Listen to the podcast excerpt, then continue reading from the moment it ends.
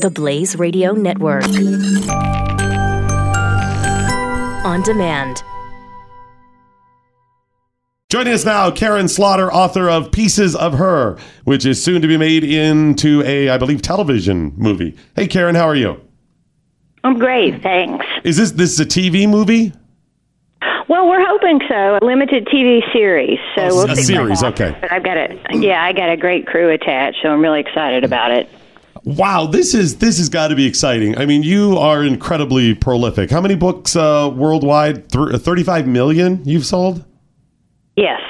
That is amazing, and it just gets better when they're making the stuff. Is it better when they make it into TVs and uh, shows and movies as an author? Well, I think you know I like it when that happens and it's done really well, but it, it could also be done badly. Okay. Uh, so, as an author, you know, you have to be really mindful of the team and and the people who are interested in doing this did Big Little Lies, so I I kind of get that they know what they're doing. Uh, but it takes a lot of trust to hand over a book to someone, and I certainly trust them. So we'll see. I mean, as an author, you're you're writing something, and you have in your mind what all of the characters look like, their speech patterns, what the sets look like in your mind when you're writing this, and you leave some of that up to the reader to decide. And we as readers have that. So when you turn it over to produce into something, I mean, if it's a a very different look, that's got to be triggering, upsetting.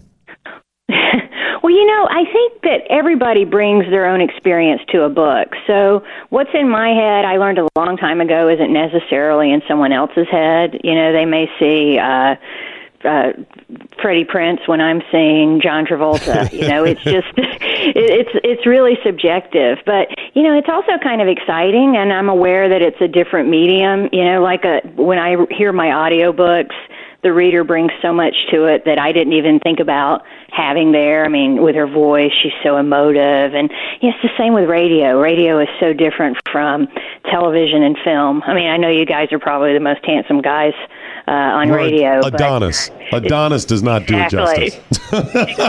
But it would be really different if you were filmed every day. Right, One, you'd exactly. probably be in a lot more makeup, right? All right. So tell us about pieces of her. What's the uh, the backstory? Well, I just wanted to write a really fun, exciting, shocking, twisty turny kind of thriller because that's the kind of book I love to read. And so I, I kind of set it with a mother daughter relationship, and it opens up, and the mom and the daughter are having breakfast in a local shopping mall. And then, since it's a thriller, something really horrible happens. And the daughter realizes not just that her mother isn't the nice PTA mom she thought she was, but that she has a, an ability f- toward vi- violence. And she's really shocked that this is in her mother. And so the rest of the book is basically her quest to find out who her mother really is. Yeah, I think uh, to find out your mom was uh, somebody very violent would shock most of us. I mean, it would shock me, other than the violence my mom Did you know, to you? did to me. You know, with punishments. But aside than from the that, wooden spoon and belt variety. Yeah, There you go. Beyond that, it would shock me. Yeah, absolutely. exactly. So- So, if she hit someone with a shoe, maybe. exactly right. So, how did you become an author? Tell us about your pathway.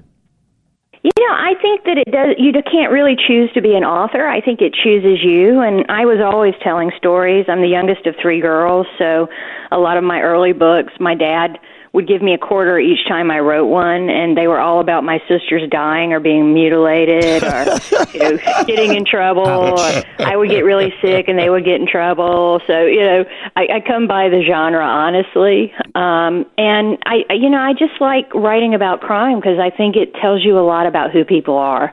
You know, when something awful happens, that's when you really test your character. Something about being the youngest that uh, kind of puts you in that zone, doesn't it? Yeah. Exactly. Yeah, yeah. I'm the one you have to watch out for. Yeah, I'm the youngest of five, so same Oh, thing. Nice. I'm Oh, the oldest. Lord. yes, we know, we get it. Yeah, the youngest, we had to find other outlets. Yeah, we we we took our revenge uh, when we got it. It was usually planned and calculated, and we had to we had to fight for every little scrap. Exactly. Yeah, and all because they loved us the most. Was that our fault? Right, exactly. Thank you. That we're more lovable. That's not my problem. One of the reasons, uh, Karin, one of the reasons I want to have you on is because I, I came across this headline that says from Entertainment Weekly Hollywood is finally catching up to Karin. Uh, and it's really interesting because you were told for 17 years that your novels were too female centric and it was just delusional. Yeah, yeah. So, and what that's you one of the reasons. that- That's one of the because you know a lot of people are trying to do things for their life, but for 17 years, you know, and you forget that you sold 35 million copies worldwide, but for 17 years they told you your your, your novels were too female centric for TV. Yeah, you know, and I write about, of course, people who fall in love. That's kind of something that you find in every book, whether it's mine or Spencer for Hire. You know, there's always some form of that. But I, the problem was the, the the focus was on two strong female leads. And if you think about it, that's not really something you see a lot of in movies and on television. I mean, you see more of it now. But honestly, just for drama, the last serious drama I can think of uh, would be Cagney and Lacey. You know, a straightforward police drama with two women leading. Um, there, there were some other ones that were sort of in niche markets, but it, it was just something that I kept hearing again and again, and it was very disillusioning. And then suddenly, I guess things have changed. I mean, Gillian Flynn, obviously, with Gone Girl, Big Little Lies, Liane Moriarty. You know, suddenly they people were like, "Oh wow, women can be really interesting and they can also surprise you and be kind of violent and be anti-heroes and all the things that we've been doing with men for years women can do that too and i think part of it was you know women wanted these stories right I mean, it, it's. I guess it's the same reason why uh, my male friends love seeing superhero movies because the man is always this wonderful hero, and he's perfectly sculpted body, and he eats French fries, and you know he, he gets all the girls, and so women want that kind of superhero thing, but in a more believable form. You know, it's funny it, when they were telling you these things. It had to be, you know, the, it doesn't play on TV and all this stuff. Two male, two female centric. It had to be frustrating at some point when they're telling you that, and you're still successful. I mean, you have what 18 novels. At some point, did you just say, you know what? I know who I am. I'm comfortable in my skin. I like what I do. Did Did you just reach that point? Well, yeah, but I think uh, part of it is just you get older and you stop caring about the things that were really important to you. You know. Yeah, Like, I I remember getting when at. I was in my twenties, it was you know I'm, I'm not going to ever eat cake again. I'm going to work out every day, and now it's like, eh, I'll eat the cake. uh, and I, I think you just just kind of grow into yourself in a way. But you know, also I I love television. I love movies, and as a woman, I just felt like, gosh, you know, s- somebody has to catch up with what women really want to see, right? And I guess Me Too, one of the positive sides of Me Too is that uh, a very positive side. Some of the people who were saying we don't want women's stories were fired. Uh, So now we have people who are more invested in telling women's stories. Yeah, and I think you're right there. That's the whole, and that's that's our whole take because you may have heard us talking about um, uh, Asia Argento. Is just let's be honest that you know it, this is bad when this stuff happens, but women do it too. It may be Yeah, you know yeah. less, but still, let's be honest about that.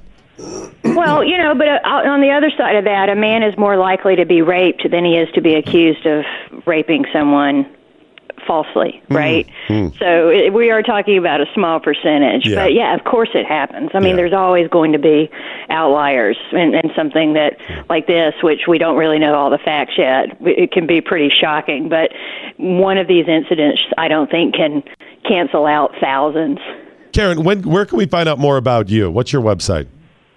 KarinSlaughter.com. That's Karin with an I, or I'm on Facebook and Instagram if you want to see my cats. Ex- Excellent. and we'll go we'll go ahead and tweet out a link and post your social media. Thanks so much, Karin. Really appreciate it. Thank you both. Karin Slaughter, author of Pieces of Her. And again, it's KarinSlaughter.com, K A R I N, Slaughter.com. Hi there, it's Doc Thompson. Thanks for listening to The Morning Blaze. When you have some time, there's another show that I think you should check out. It's the Glenn Beck program. I think you're really going to like it. Look for it now wherever you download your favorite podcasts. Knowledge is power. Tweet at us with the hashtag What I Learned Today. This is the Morning Blaze with Doc Thompson on the Blaze Radio Network.